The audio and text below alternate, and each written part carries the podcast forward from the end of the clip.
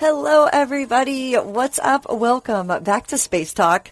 I'm your host, Athena Brensberger, and some of you may know me as Astro Athens from all my other platforms where I explore different areas of astronomy outreach, DIY space experiments, and science experiments. Um, but let's go ahead and jump into this episode of how are space objects named? Um, if this is your first time listening to Space Talk, um, you are in for, I would say, probably a treat for today because, well, we generally talk about all things space, and that can range from what you can catch in the night sky to um, things like historical figures or bringing on special guests that are in the space industry or that are maybe in other industries too, like the art, the music, the fashion industry that have some form of connection to science or space. And um, that's one of my favorite areas probably to explore here on Space Talk. And that's simply because I think the intersections of um, worlds almost or interests are some of the most interesting that we can sort of explore.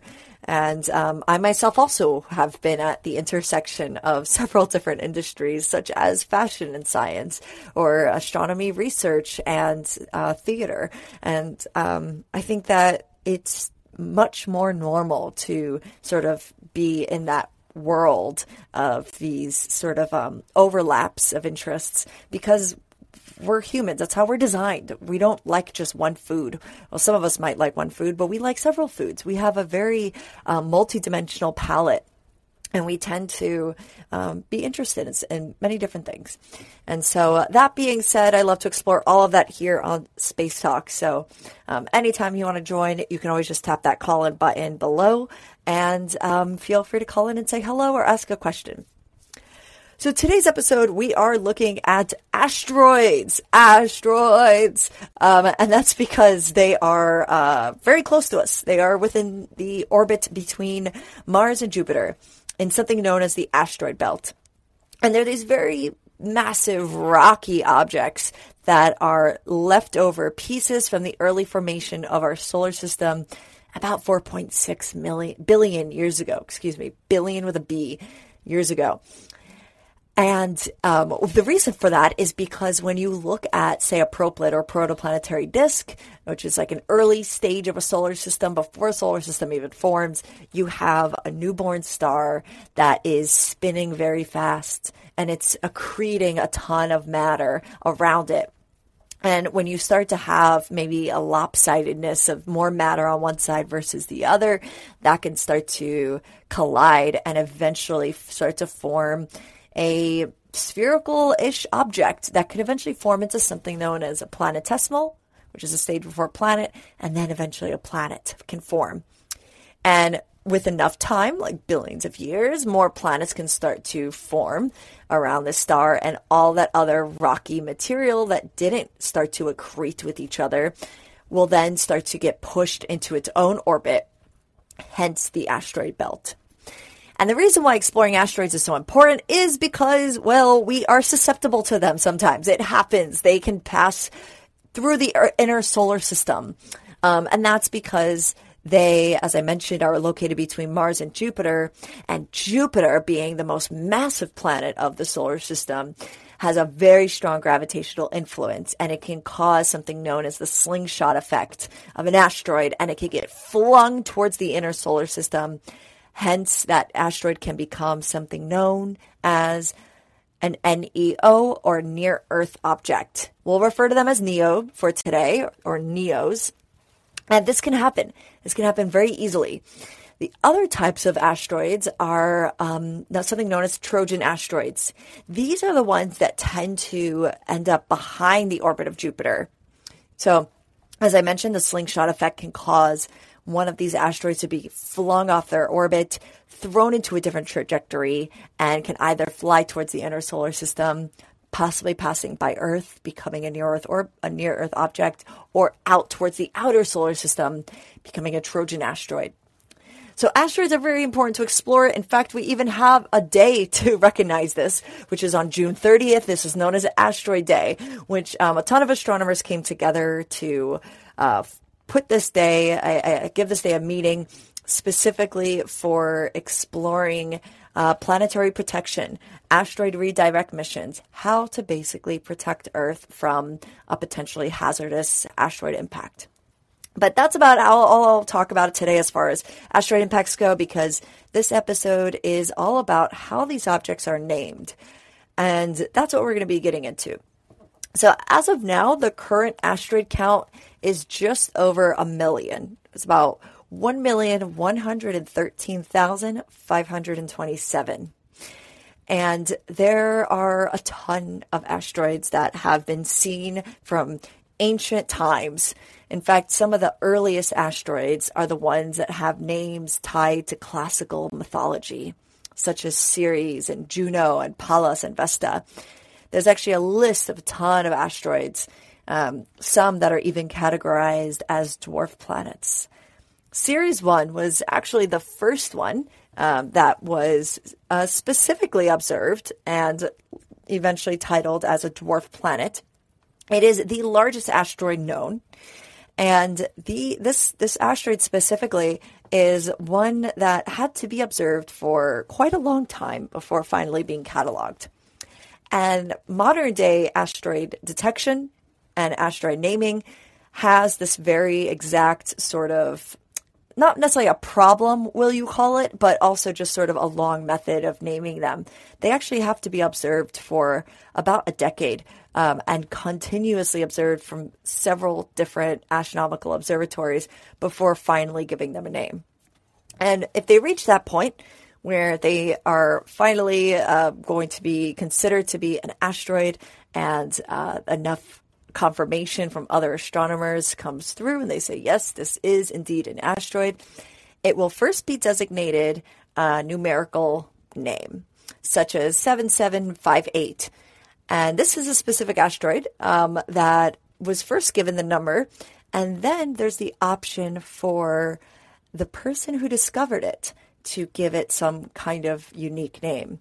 However, this has to be approved first by the Committee of the International Astronomical Union. So we've talked about the IAU quite a lot here. They play a very important role in the naming of space objects. We spoke about this with um, comets, and we spoke about this with constellations as well. And the IAU has a very strong presence when it comes to space objects. And so, if you discover an, an object, if you discover an asteroid, it first will receive a number and this number is not any random number. It's wherever we left off from the previously discovered asteroid.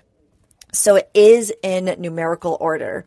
So that's what comes first, and then you can choose whatever name you want. If it gets approved by the IAU, it then receives that name.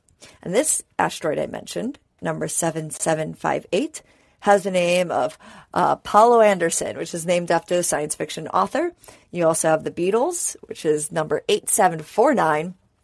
And you also have 5460, and this is Tensanati I. I'm not sure if I pronounced that correctly, but it means flying rock in the Navajo language. So that's a little bit of a background, I would say, as far as how exactly objects are named when it comes to space exploration. Um, asteroids, specifically, as I mentioned, are these, um, there, there's a lot of them.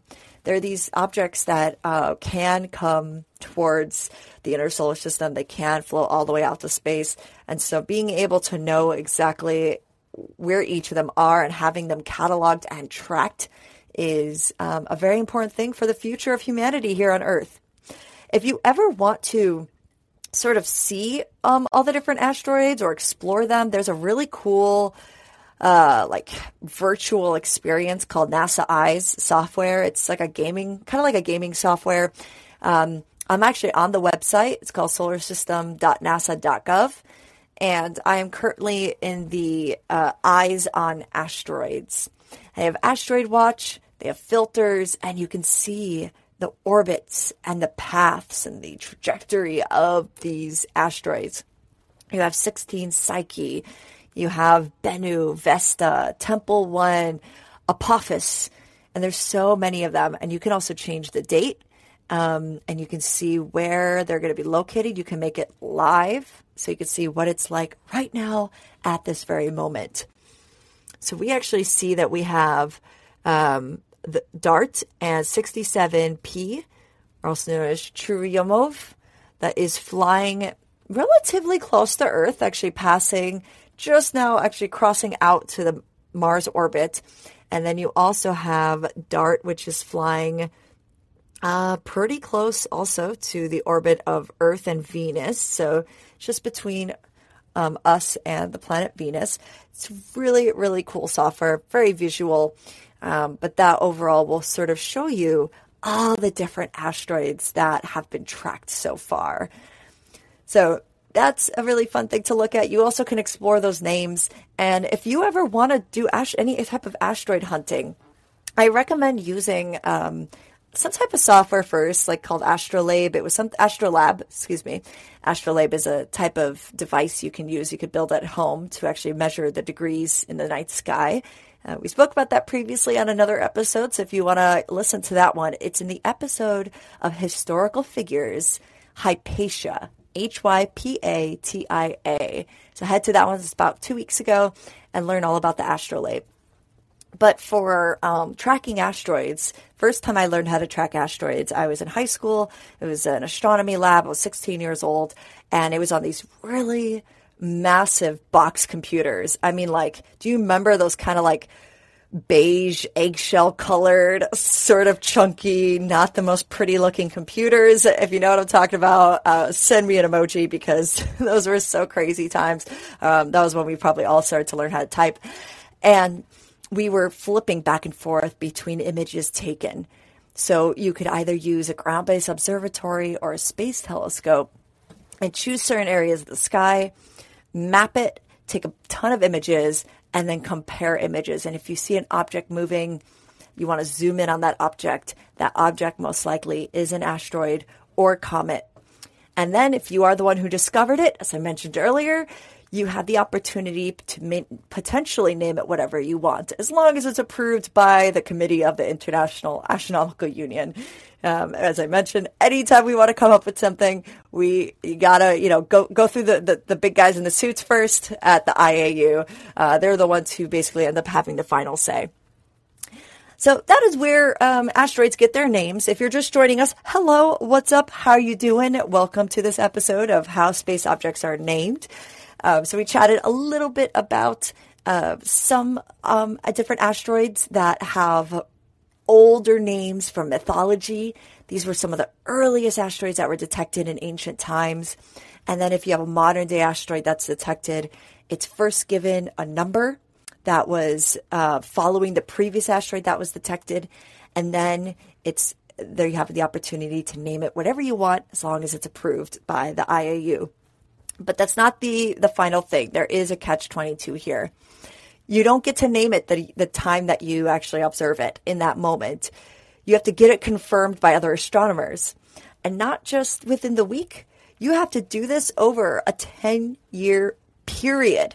You have to really have a ton of observations made of this object to make sure that this is truly an asteroid that it is following the orbit in which you claimed it was following.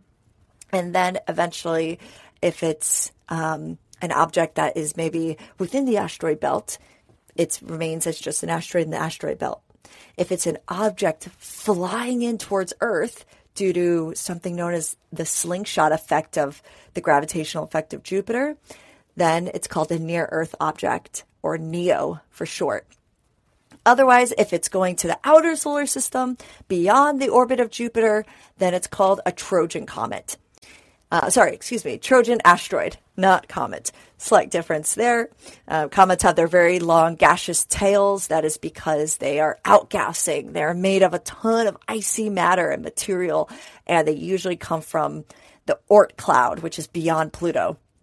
Really, really cold area, super far away from the sun. And as it starts to approach towards the inner solar system, it starts to warm up uh, from the radiation of the sun, the heat from the sun. It starts to cause it to outgas and lose its matter, and that's what causes one of the tails. But that's comets. We're talking about asteroids today. So I'm going to play a very quick short music break, and then we're going to hop into the very ending of talking about comets, talking about asteroids. kind of comparing and contrasting the two and the names. And then, of course, at any time, if you guys want to call in, you can go ahead and click that call in button. Um, you're not at all interrupting me. I'd love to hear from you. Um, otherwise, we will be right back in about a 15 second break.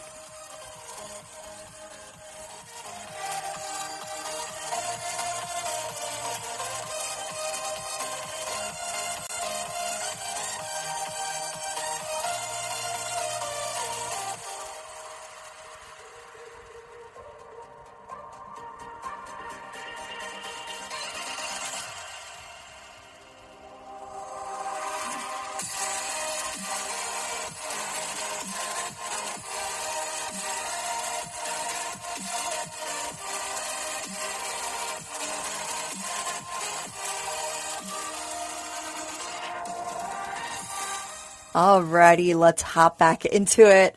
Uh, one more final thing to share a little bit about asteroid names. Um, so, as I mentioned, they would typically be given a numerical uh, value as part of their name, and then also uh, a name of your choice, as long as it's approved by the IAU.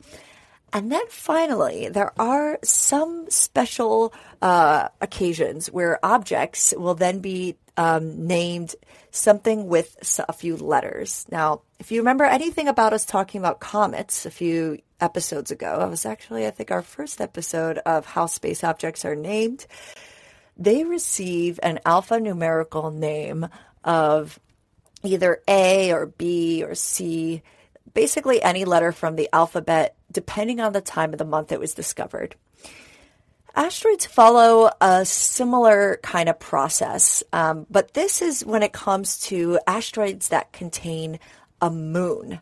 Not all asteroids have moons. And this is a really crazy thing to even think about because some asteroids are really, really big and they, because they are a body of mass based on Einstein's theory of general relativity, they have a gravitational effect on, uh, on objects around them. And so they can have a satellite.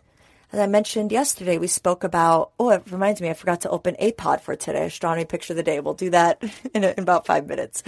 Um, when an object in space has a gravitational influence on things around it, think about space being a, a like a sock or a sheet of fabric and you put something heavy on it, it warps it, it bends it.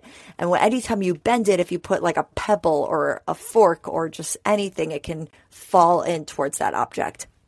Space has a very similar phenomena. What happens is it attracts anything nearby um, that is small enough. And if that object is small enough, it can get stuck in an orbit around the bigger object. Like Earth has a natural satellite known as the moon. Yesterday we spoke about two galaxies. Galaxies can also have a galaxy satellite, so another small galaxy orbiting around it.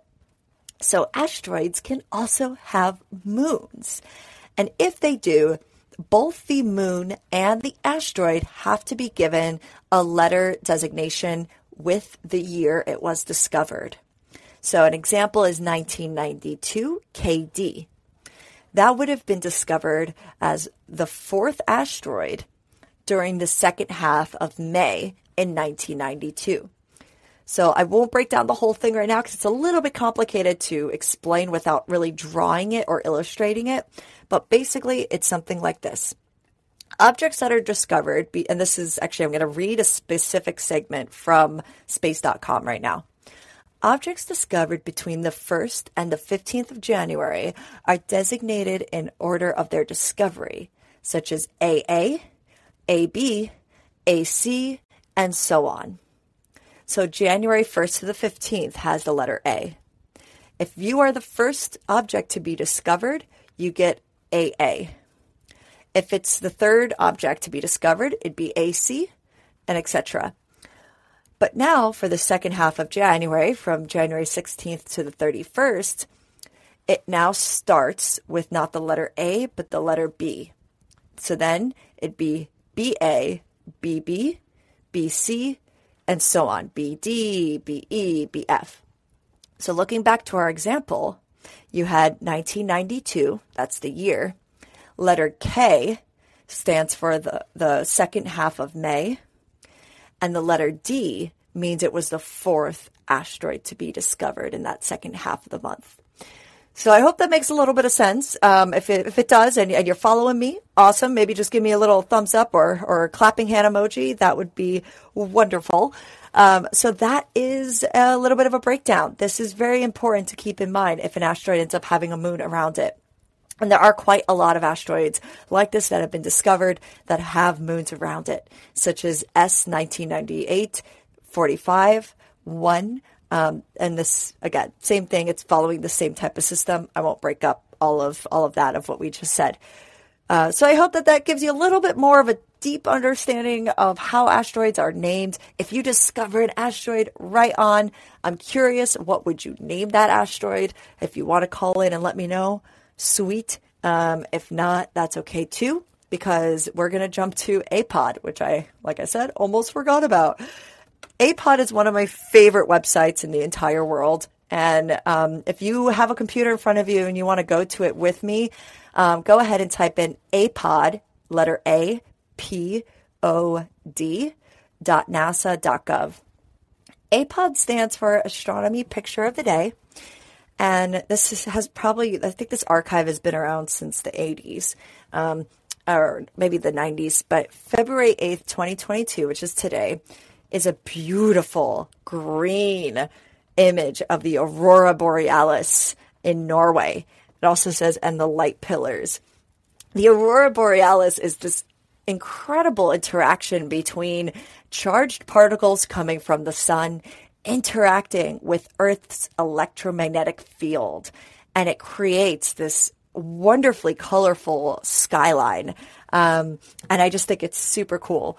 I'm going to break down a couple of sentences here, as we mentioned that we would do every time we look at um, apod.nasa. It asks, which half of the sky is your favorite? On the left, the night is lit up by particles expelled from the sun. As I just mentioned, it interacts with Earth's upper atmosphere and electromagnetic field. It creates bright auroras. And on the right, the night glows with ground lights reflecting by millions of tiny ice crystals falling from the sky creating light pillars. That's pretty cool. Um, I'm guessing since it says that there are uh, ice crystals falling from the sky. Uh, if you guys were in an area last week when it was snowing, um, maybe you were in an area where it was there was sleet coming from the sky. There was actually sleet over by me. It was kind of like hail, but it was much colder. Um, where hail is typically when it's more warmer climate, so it's more of a wet sort of icy uh, fall. This was a lot more cold, sharp ice ice pieces falling from the sky. So this is reflecting uh, the light that is glowing from the lights on the ground in in Norway. So this looks super cool. Uh, it's a great, powerful image. You have a person right in the center, the astrophotographer, with his arms out, looking up at the sky, uh, basically saying, "This is our beautiful Earth," and uh, make sure you go and appreciate it when you can. If you guys have never seen the aurora borealis, um, I've never seen it either. I can only imagine how beautiful it must look in real life. So uh, definitely try to plan a trip um, somewhere where they are visible. Uh, I know that coming up soon, there is a, a planetary society trip to Alaska where you'll be able to see that. So that should be pretty cool.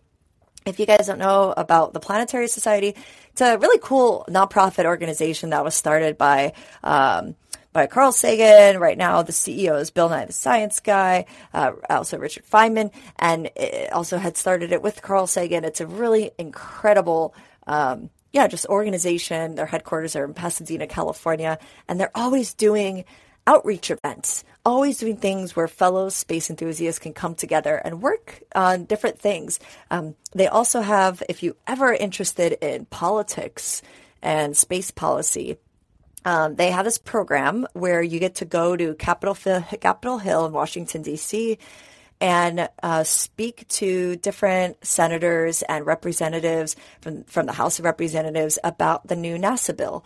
You get to learn. They, they train you for the day um, where the, you sit in like NASA headquarters with a group of other volunteers like yourself. I, I, got to do this, so this is why I know so much about it.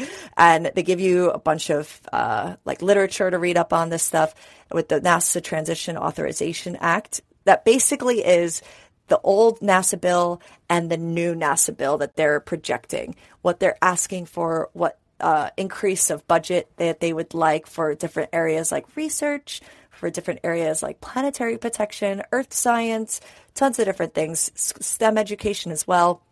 And then you um, are trained for the day. You get to meet with representatives from NASA who are talking you through this bill. And then you get to go and sit down face to face with these senators and speak with them about these areas. And the main purpose for this is because it's coming from volunteers, from people who who love this stuff, who think it's important, who were maybe personally affected by it. And that's what I mean, that's what uh, a lot of the senators and House of Representatives, that's what they want to hear. They'd rather hear from not pro- professionally trained lobbyists, but instead everyday people who are coming, taking their own time out of their day to talk about this stuff. So I know that was a little bit of a sidetrack. Um, it's just because I, I, I, love the Planetary Society so much and Planetary Radio. Um, it's super cool. Also, also a, a, podcast I aspire to to to be like. Um, which, speaking of, I've got some really cool upcoming guests. Um, I actually just had a call right before this with a friend of mine, Adara, and she is a pop electronic music musician and singer, and uh, her entire uh, like her entire music and everything that she does is based around futurism and space exploration. And so um, she is using her intellect and her passion and um, and her her knowledge base in astronomy and physics and, and space exploration and translating that into music and songwriting and performances. I mean, her performances. Have you guys ever been heard about like Pink Floyd's Planetarium show? Integrating music and and science to really create this incredible human experience. So I cannot wait for her to come on. Uh, we'll probably be scheduling that soon. But for the meantime, we do have some upcoming guests. We have Dr. Charles Liu coming on in March. We have Dr. Kirby Runyon also coming on in March. We have another um, spacey musician uh, coming out of Colombia. Uh, Diana Aponte, she should be coming on hopefully in a couple weeks. Just waiting on confirmation. Um, but that is that is about everything I want to share with y'all. So if you have any questions, again, feel free to hit the call in button and pop on. Um, otherwise, that is about everything. So I hope you guys learned a little bit about um, how to uh, explore asteroids. Looks like we've got a caller, so I'm going to go ahead and tap the take caller next. So Mario, what's up? How's it going? Hi, hello. Yes, it's going great. I'm actually feeling a bit under the weather, but you know, it happens. Oh no! Oh, I hope you feel better soon. Yeah, no, it's it's it happens sometimes, but, and, but, but thank you. Yeah, yeah. I actually got back from taking a PCR test because someone in my household actually did test positive for COVID despite having oh, um, all three vaccines. Oh but, no! Yeah, yeah, no, and I'm also fully vaccinated, but you know, I, it's, it's, it's still happening. But I'm yeah. still very much glad that you are vaccinated and that you are you know, t- taking as many precautions as possible anyway to just not yeah. feel horrible symptoms. So I hope you do feel better soon. Yeah. Um, so what's up? What's what else is going on? Any questions you got today? Oh yes, a question. Yes, I actually had a question about the the aurora borealis you were talking about. Yes. So, um, it occurred to me just now. So, have we observed these northern lights or aurora borealis on other planets? Yes. So just like also on, um, I think we've seen it on Jupiter, on the northern pole of Saturn. Um, I think it's that the hexagonal shape on Saturn. If anyone has ever seen that, um, you do also observe because other planets also have an electromagnetic field as well. Oh, okay, yeah, yeah, yeah. Then mm, the hexagon. Oh, yeah, I'm looking at it right now. I know. I just looked it up to make sure that that wasn't a storm. It might have been a storm, actually. I think that one is actually yeah. a storm. So a little bit, a little bit oh, different, okay. but um, that and uh, but also uh, on Jupiter has a huge magnetosphere. I mean, because Jupiter is so massive yeah. Yeah, and has a lot of electrical charge. It, yeah, it's yeah, it's everything's huge, so. larger on Jupiter. Yeah. Yeah. Uh, have you ever seen it in person? No, I haven't. And you know, I actually like it's like it's like definitely it's one like one of the things that I really want to do for a while. Um, I first learned about it like years ago. Like I was like still back in the third grade because it was like in the Polar Express. Do you know that movie? Mm-hmm. It's like yeah. yeah, I saw it in there and they do it. Like, it's like great seeing. I'm like, it's actually been like like I'm on like my bucket list for like a while now. Like, like yeah, like I really want to see it. It's like, and, and there's so much science going on to it. You know, there's charged particles from like the sun the interaction with the atmosphere. You know, and there's like so much like so much like beauty in it. Like like to me, to me, like the Northern Lights is like the perfect example of the beauty in science to me. It is. You're completely. Yeah. I completely agree with you on that. Yeah. Yeah, and I think what's so cool too is the the different colors that you can see, kind of depending on the the altitude, uh, because it is, as you mentioned, also an interaction of of the atmosphere of Earth. And um, if you've ever kind of taken maybe at an earth science class before, or maybe even an astronomy class, I've learned this in an astronomy class as well is the breakdown of each level of the atmosphere, like the troposphere, the stratosphere, where the ozone layer is located. Each of those have like a certain amount of, of density of particles, um, such as like nitrogen, oxygen, hydrogen, um, helium, and depending on what area is interacting with these charged particles from the sun and um, Earth's electromagnetic field, it will cause these different colors. And like you said, it's it's like as if the universe is painting an art piece for us here on Earth, and that is truly like the most magical thing I would say about about science um, mm. is the well, how to us it can look very uh, almost wonderful and beautiful and yeah extravagant. Yeah, well, I like that. You know, the universe painting a picture for us. I I, I like that a lot. Yeah, yeah. I, I, think if we probably looked at life like that a lot more, um, there would probably be so much more of a deeper appreciation of yeah. just like I think overall all of humanity's existence and yeah, and even just the, the, places here on Earth, they they just look so so cool. Um, so I do hope you get to go go see the auroras. Um, have you been able to do any stargazing lately as well? Oh well, no, no, not really. I've I've been pretty pretty busy with with a lot of a lot of school stuff. Been taking a lot of online classes, even like stuff like outside my school. So yeah, yeah. No, I yeah, but you know, I every time I'm outside, you know, I still look up, see some stars you know, I can see Orion. This is the season of Orion for, for me over here. Yeah, Orion yeah. is, is is such a great constellation to catch. Well, if you are out on, let's see what date that was. Oh, I think Orion and the Moon tomorrow on the 9th. Um, if you're going to be looking up at Orion, you can catch the Moon passing by, and the Pleiades is just north and to the right, so northeast of Orion. Yeah, I also really like, I also really like the Pleiades. Yeah, it's, it's like one one of my go tos when like I point something out because like the Pleiades has like a, a mythological story attached to it, and so does Orion. So that's like the first yeah. thing I point to people, you know. So it's like when they say, "Oh, they're like, tell me," uh, people are like, "Oh, tell me something, um, an interesting fact about the sky," and I say, "Well, if you look up." And like there, it's it's actually it's it's a great story and it gets people engrossed. It is. It really is. I love that. I wish we could do more storytelling like that almost where we can just sort of look up at the sky and use that as our cinema every now and then, our movie theater, because um, yeah. that's how we used to, you know, our, our ancestors. Yeah, I like that, our cinema. Yeah. yeah. You're good at this. Yeah. Like, yeah, like, the, like, look at the night sky, our cinema. Yeah, that's good. I like that. Yeah. Uh, well, anyway, Mario, thank you so much for hopping on. Did you have any other questions uh, you wanted to ask or anything else you wanted to share? Yeah, no, no. Oh, I'm I'm really looking forward to your interview with Adara. Yeah. To to what? I'm sorry. To to, um, to your interview with Adara. Yes. Oh, thanks. Yeah, I'm so excited to have her yes. on. I'll probably announce that um, pretty soon. So yes. we'll, we'll yeah, you actually introduced me to her music when when you started posting about her, and yeah, I really like her. Oh yay! Oh, so happy to hear that. Um, yeah. yeah, such such incredible music, um, and it's yeah. so moving. And yeah, and like the music videos are like so beautiful too, and like yeah, it's just great. Yeah. Oh, well, I'm so happy to hear that. Awesome. Well, Mario, I hope you have a great rest of your day. Good luck right, with the rest too. of your studies and your work as well. All right. Thank you very much. Yeah. Thank you.